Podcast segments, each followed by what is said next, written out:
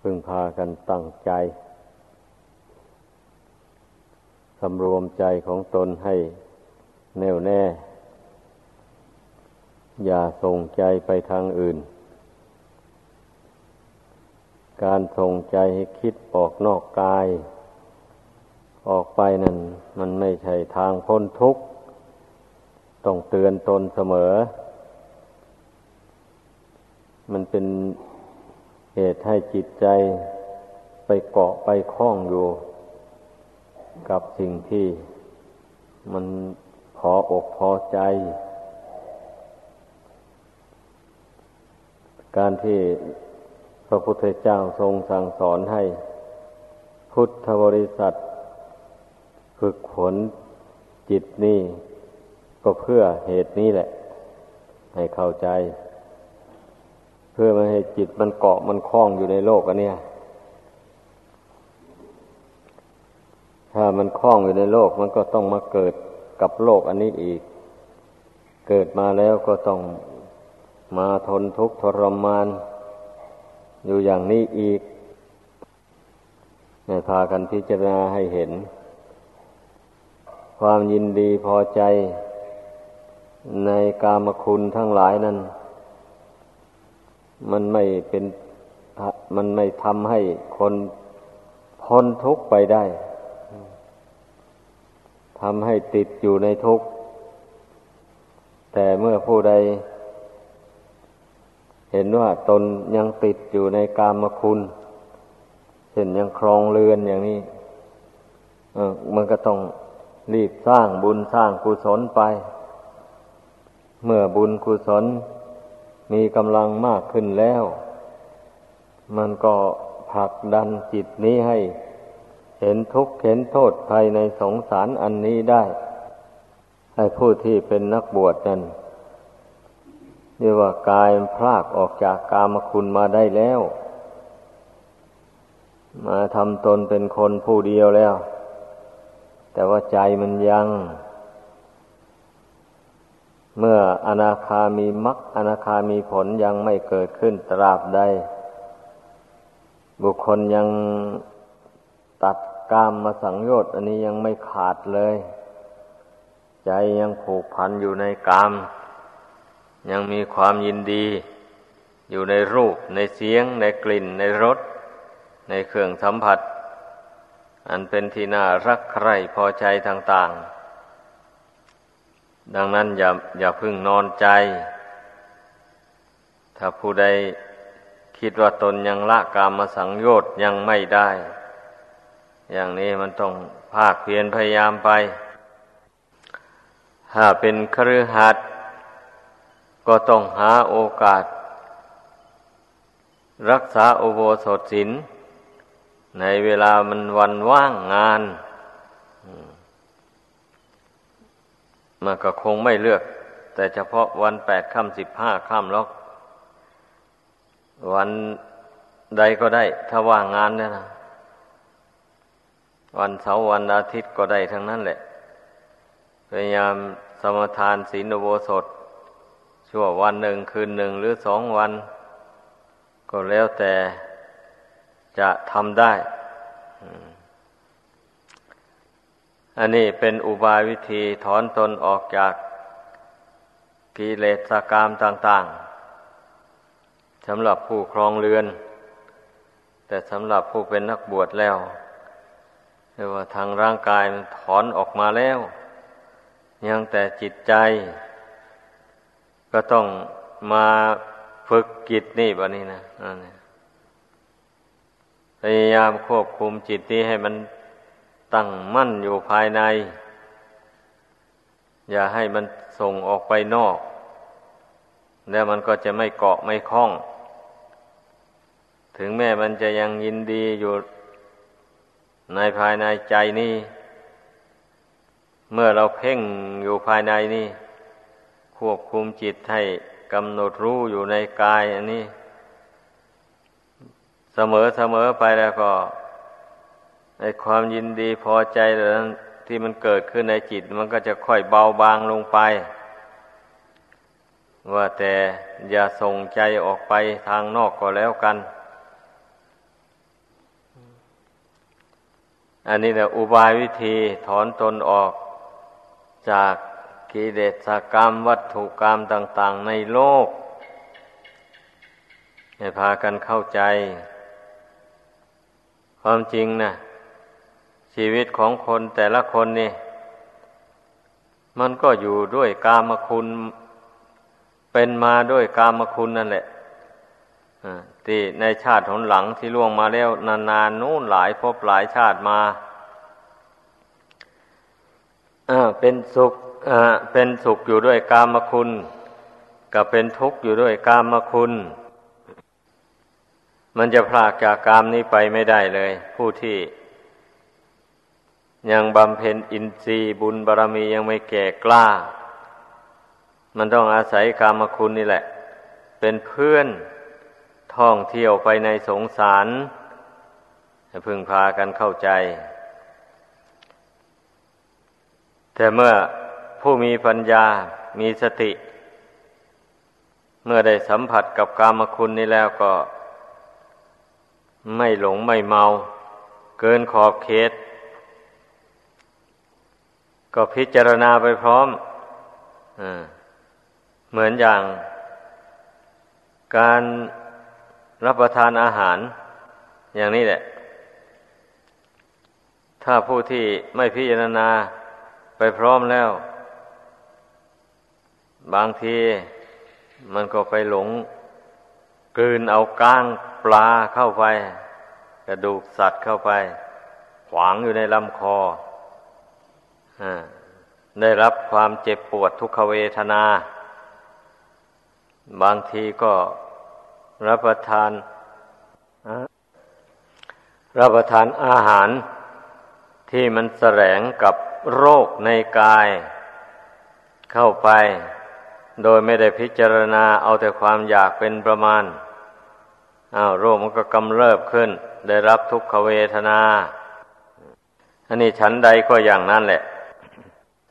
บุคคลผู้บริโภคกามคุณ เมื่อไม่พิจารณา ให้พอดีพอดี ก็จะต้องได้ประสบความทุกข์ในภายหลัง เช่นอย่างบุคคลผู้ที่ ไม่รู้จักประมาณ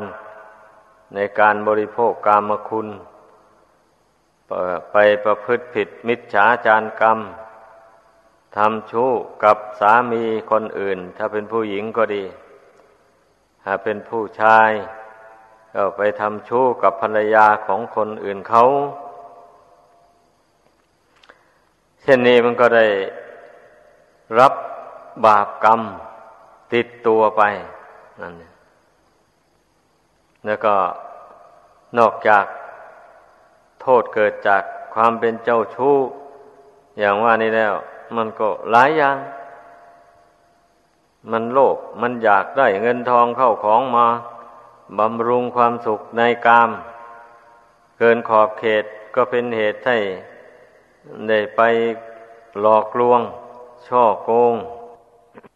จี้ปล้นเอาสมบัติผู้อื่นมาเป็นของตน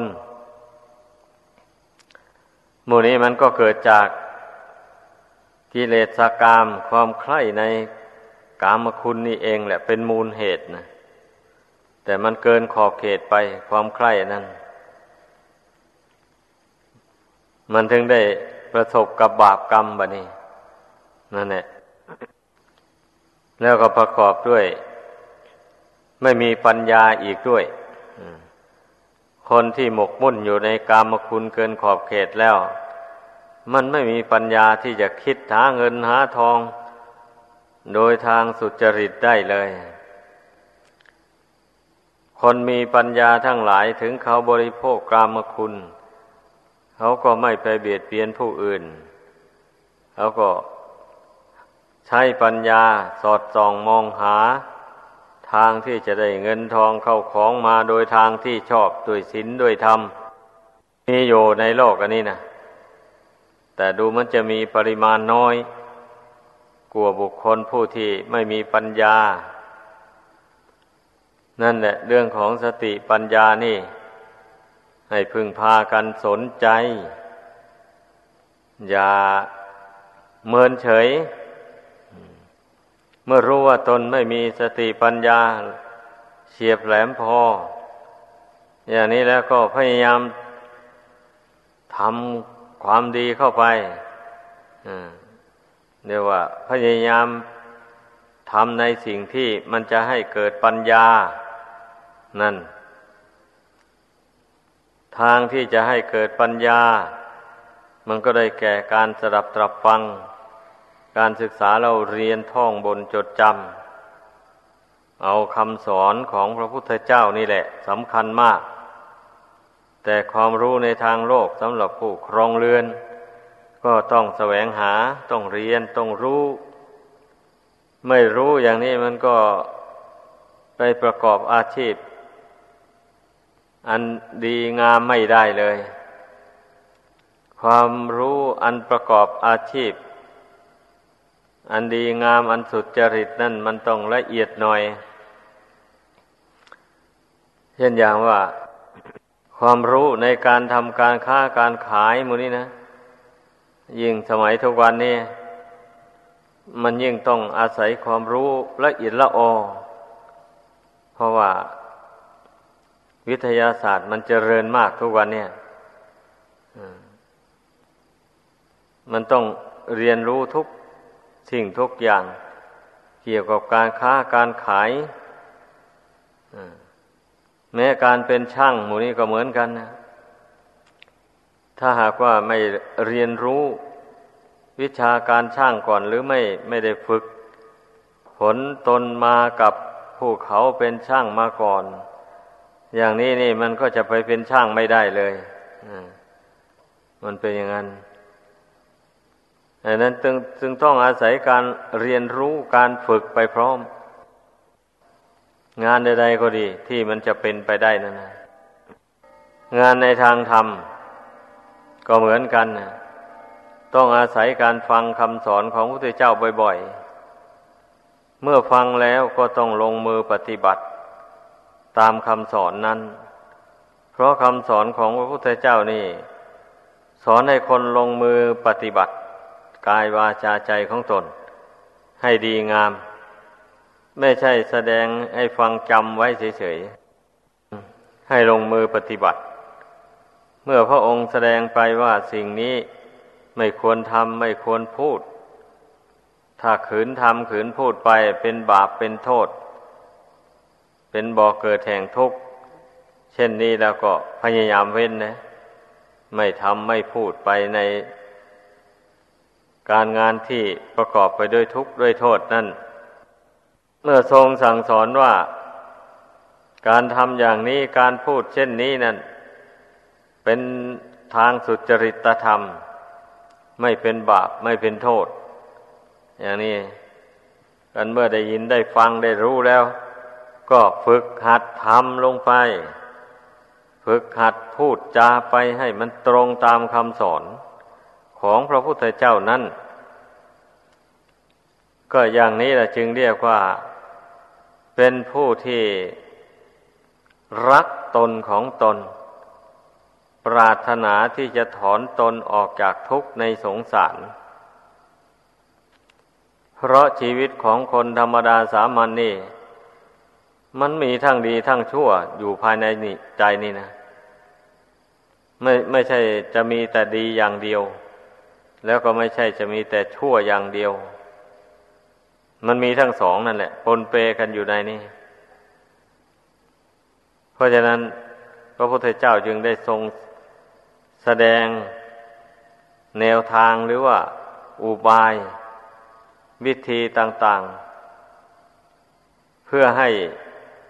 ผู้ฟังนั้นได้นำมาน้อมเข้ามาสู่จิตใจ แล้วก็มาแยกกรรมชั่วออกจากใจ เอาแต่กรรมดีไว้ ทรงสอนให้รู้จักลักษณะของกิเลสต่าง ๆ หมู่นี้นะ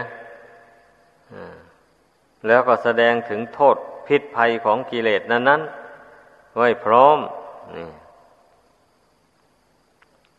เช่นความโลภอย่างนี้ก็ทรงตรัสไว้ว่า โลโภธรรมานังปริปันโถ ความโลภเป็นอันตรายแห่งการประพฤติธรรมอย่างนี้ก็มันก็เป็นเรื่องที่ถูกต้องดี สำหรับผู้ที่มุ่งแสวงหาความสุจริต จะชำระจิตใจของตนให้ขาวสะอาดแล้ว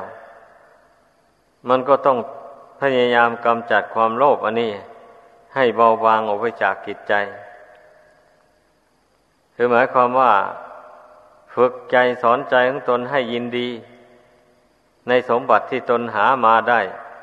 โดยทางที่ชอบ แม้จะได้มากหรือได้น้อยเท่าไรก็ให้ยินดี บริโภคใช้สอยอยู่เท่านั้น แม้คนอื่นเขาจะมีมากกว่าตน เท่าใดก็ไม่ทะเยอทะยานอยากจะได้สมบัติผู้อื่นมาเป็นของตนถ้าขืนไปคิดอย่างนั้นทำอย่างนั้น จิตใจมันก็สงบลงไม่ได้นั่นเพราะมันเป็นทางบาปอากุศล เนี่ยพระพุทธเจ้าตรัสว่าเป็นอันตรายแห่งการประพฤติธรรมแหละความโลภนะเพราะมันเป็นการส่งใจออกไปนอกนู่นนี่เพ่งเล็งไปในสมบัติของผู้อื่นนู่น อย่างนี้เราจะให้ใจมันเป็นสมาธิได้อย่างไรอะ อันความโกรธก็เหมือนกัน ความโกรธนี่พระองค์เจ้าทรงแสดง อุปมาอุปมาไว้ เหมือนกับงูพิษนั่นแหละเหมือนอย่างสัตว์ที่มีพิษร้าย เมื่อมันขบกัดเข้าไปแล้ว โดยมากก็ไม่ค่อยจะรอดชีวิต เพราะพิษมันแรงกล้า อันนี้ฉันใดความโกรธนี่เมื่อมันขึ้นสุดขีดแล้ว โดยมากมันก็ไปทำร้ายผู้อื่นแหละ สร้างบาปอากุศลให้เกิดขึ้นในตน พระพุทธเจ้ายังได้ทรงตรัสว่า โกทังคัตวาสุขขังเสติ บุคคลฆ่าความโกรธได้แล้ว ก็ย่อมอยู่เป็นสุข นั่งก็เป็นสุข นอนก็เป็นสุข คนที่มีความโกรธจัดนั่นใจมันเล่าร้อนนั่งก็ไม่ เป็นปกติอยู่ได้ นอนก็นอนไม่ได้ เมื่อถูกความโกรธมันเผาจิตใจเอา เป็นงั้นบัดนี้เมื่อบุคคลใดมากำจัดความโกรธนี้ให้ระงับไปจากจิตใจได้แล้วนั่งไหนนอนไหนก็สบายหมด เดินไปยืนอยู่ก็สบาย เพราะใจมันเย็นนี่ความโกรธมันดับลงไปแล้ว ใจมันเยือกเย็น นั่นแหละ มันถึงได้สบายจึงมีความสุขได้ พระศาสดาก็ทรงแสดงลักษณะ ของความโลภความโกรธไว้อย่างนี้นี่ทุกคนมันต้องพิจารณาให้มันเห็น ลักษณะแห่งความหลง ก็หมายเอาความไม่รู้นั่นเองเนี่ยเป็นลักษณะนะ ไม่ใช่อื่นไกลอะไร ความไม่รู้ผิดไม่รู้ถูก อะไรผิดก็ไม่รู้ อะไรถูกก็ไม่รู้เรียกว่าทำอะไรพูดอะไรก็ทำไปด้วยอำนาจแห่งความหลงความเมา ไม่ได้ตรีตองไม่ได้ใคร่ครวญเสียก่อนแล้วจึงค่อยทำค่อยพูด ธรรมดาคนหลง มันเป็นอย่างนั้น ไม่นึกว่ามันจะเป็นบาปเป็นโทษเป็นกรรมเป็นเวรอะไรก็มีการงานบางอย่างที่มันทำไปคนหลงอะ เรื่องต่างๆที่พูดไปวันนั้นก็เหมือนกันนะไม่คิดว่ามันจะเป็นบาปเป็นกรรม หรือไม่คิดว่ามันจะไปแสลงหูผู้ฟัง อย่างนี้ไม่คิดแหละ คนหลงคนเมาพูดเรื่อยเปื่อยไปอย่างนั้นนะอันนี้ต้องระวังบะนี่นั่นแหละ อย่าทำตนเป็นคนเมา อย่าไปเมาน้ำลายตัวเอง มันไม่ดี ลักษณะแห่งความหลง พระพุทธเจ้าก็แสดงไว้อย่างนี้นะบัดนี้ทำอย่างไรจะจะกำจัดความหลงอันนี้ออกไปได้ ก็ฝึกสติสัมปชัญญะนี่แหละให้มันแก่กล้าขึ้นในกายในวาจาในใจ ก่อนจะทำอะไรก่อนจะพูดอะไร มันก็ต้องคิดต้องวิจารณ์ให้ถี่ถ้วนก่อน เมื่อเห็นว่าไม่ผิดไม่มีโทษ แล้วอย่างนี้ก็จึงค่อยทำจึงค่อยพูดในกิจการงานอันนั้นในเรื่องนั้น ๆ ต่อไปเช่นนี้แล้วก็ จะไม่ผิดไม่พลาดการทำการพูดนั่นนะมันเป็นอย่างนั้น ที่นี่ความไม่รู้ที่ลึกซึ้งเข้าไปกว่านั้น ก็ได้แก่ความไม่รู้เท่าทุกนั่นแหละ ไม่รู้เท่าตัณหาอันเป็นบ่อกเกิด แห่งทุกข์ ไม่รู้ความดับทุกข์ ไม่รู้ข้อปฏิบัติให้ถึงความดับทุกข์ นี่ความไม่รู้ที่ลึกเข้าไป เป็นงั้น ไม่รู้เท่าทุกเมื่อทุก ครอบงำกายใจเข้ามาแล้วก็มีแต่ร้องครวญคราง ร้องห่มร้องให้อยู่นั้นไม่มีสติ สัมปชัญญะอะไรเลย บางรายก็นอนกลิ้งเกือกไปมานั่นแสดงว่า ยับยั้งใจไม่ได้เลย อดกั้นทนทานต่อทุกขเวทนานั้นไม่ได้นั่นแหะท่านเรียกว่าไม่รู้เท่าทุกตามเป็นจริง ถ้าผู้ใดมีภาวนาอยู่เสมอเสมอ พิจารณาเห็นธาตุสี่ขันห้าอันนี้มันเป็นของไม่เที่ยงแล้ว เมื่อสิ่งใดไม่เที่ยงสิ่งนั้นมันก็ต้องเป็นทุกข์คือต้องทนได้ยาก เพราะมันแปรปันมันแปรปรวนไปอยู่เสมอ ในระหว่างกายกับจิตกายเมื่อมันไม่ปกติมันก็ ป่วนปั่นกระทบกระทั่งกับดวงจิตนี้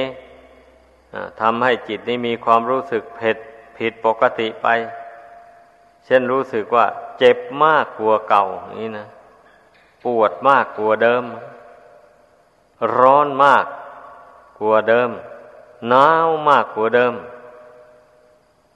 นี่เรียกว่ามันความรู้สึก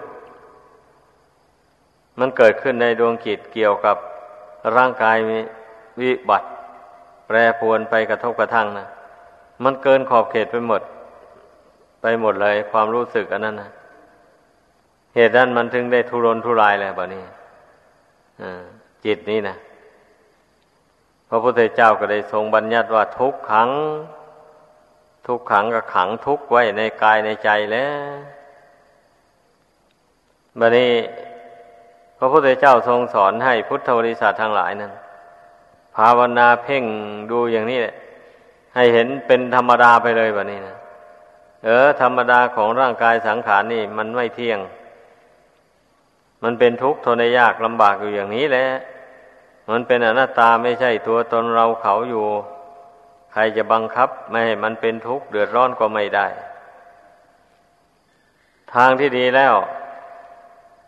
จิตนี่ต้องเข้มแข็งแบบนี้ต้องทำจิตให้เข้มแข็ง ต้องฝึกใจนี้ให้เข้มแข็ง อดทน อดกั้น ต่อทุกขเวทนาต่างๆ ที่เกิดขึ้นในร่างกาย อย่าปล่อยใจให้เลื่อนลอยวุ่นวายไป กับความแปรปรวนของร่างกายนั้น อธิษฐานในใจเสมอว่าร่างกายมันแปรปรวน แต่จิตนี้จะไม่แปรปรวนไปตาม จิตนี้จะตั้งมั่นอยู่ในปัจจุบันจะทำความรู้เท่า สังขารนนามรูปอันนี้ ตามเป็นจริงอยู่อย่างนั้น เมื่อมันไม่เมื่อมันไม่เที่ยง ก็รู้ว่ามันไม่เที่ยงตามเป็นจริง เมื่อมันเป็นทุกข์ทนได้ยากลำบากก็กำหนดรู้ แจ้งตามเป็นจริงว่ามันทนได้ยากจริงๆร่างกายทุกส่วนเนี่ยเมื่อมันเป็นอนัตตามบังคับไม่ได้ ก็ให้รู้ชัดว่ามันบังคับไม่ได้ ไม่ใช่ของเรา ถ้าเป็นของเรามันก็ต้องบังคับได้ ถ้าสิ่งใดบังคับไม่ได้แล้ว มันไม่ใช่ของเราทั้งนั้นเลย นี่พระศาสดาทรงสอนไว้ เมื่อไม่ใช่ของเราทำไง อ้าวก็พยายามปรงพยายามวางแหละ จะไปถือไว้ทำไมอะ ไปถือมั่นไว้ทำไมอะก็ปรงลงไปวางลงไป เมื่อมันวางได้จริงจิตมันก็รวมลงนั่นแหละถ้ามันยังวางไม่ได้ มันก็รวมลงไม่ได้ จิตนี่นะมันก็วุ่นวายอยู่นั่นแหละเมื่อเราฝึกหัดปรงวางนี้ไปบ่อยๆแต่ก่อนที่ความตายจะมาถึงนะมันก็ชำนิชำนาญขึ้นแล้ววันนี้นะ เมื่อฝึกเข้าไปบ่อย มีโอปนายิโกพยายามหมั่นน้อมคำสอนของพระพุทธเจ้ามาสอนใจของตนเสมอเสมออย่างนี้นะ นั่นแหละมันก็ สงบลงได้จิตใจนั่นนะมันก็มีปัญญาเกิดขึ้น รู้เท่าทุกข์ได้แล้วก็กำหนดละเหตุให้เกิดทุกข์คือตัณหาลงได้ ราะว่าปัญญามันสอดส่องมองเห็นแล้วว่า ตัณหาความอยากตัวเดียวนี่แหละ มันเป็นเหตุให้จิตใจเป็นทุกข์อยู่เนี่ย ตัณหาอยากโลภตัณหาอยากโกรธ ตัณหาอยากหลง นี่มันมันอยากทั้งนั้นแหละมันจึงโลภมันจึงโกรธ มันจึงหลง ถ้ามันไม่อยากแล้วมันไม่โลภมันไม่โกรธ มันไม่หลง เมื่อบุคคลไม่อยากเป็นคนหลงก็ต้องศึกษาเราเรียนเข้าไปแหละนั่นต้องแสวงหาความรู้ใส่ตัวด้วยการเรียนบ้างด้วยการฟังบ้างด้วยการภาวนาบ้าง นี่ด้วยการใคร่ครวญติตอง เพราะฉะนั้นให้พึงพากันเข้าใจ เนี่ย สรุปความลงในธรรมบรรยายวันนี้นะ การที่พระพุทธเจ้าแนะนำสั่งสอน ให้คนเราฝึกฝนอบรมจิต ให้สงบให้เกิดสติปัญญา ก็เพื่อที่จะได้ถอนตนออกจากโลกสงสารอันนี้ เพราะโลกสงสารอันนี้มันเต็มไปด้วย ของไม่เที่ยง เต็มไปด้วยทุกข์ทนได้ยากลำบาก การมาอาศัยอยู่ในโลกอันนี้นะไอ้มันไม่มีทุกข์นั่นมีอยู่ เมื่อเมื่อจิตถอนออกจากโลกคืออัตภาพร่างกายอันนี้ ได้แล้วมันก็บรรลุถึงที่ที่ไม่มีทุกข์แหละนั่นที่ท่านกล่าวว่าพระนิพพาน ดังแสดงมา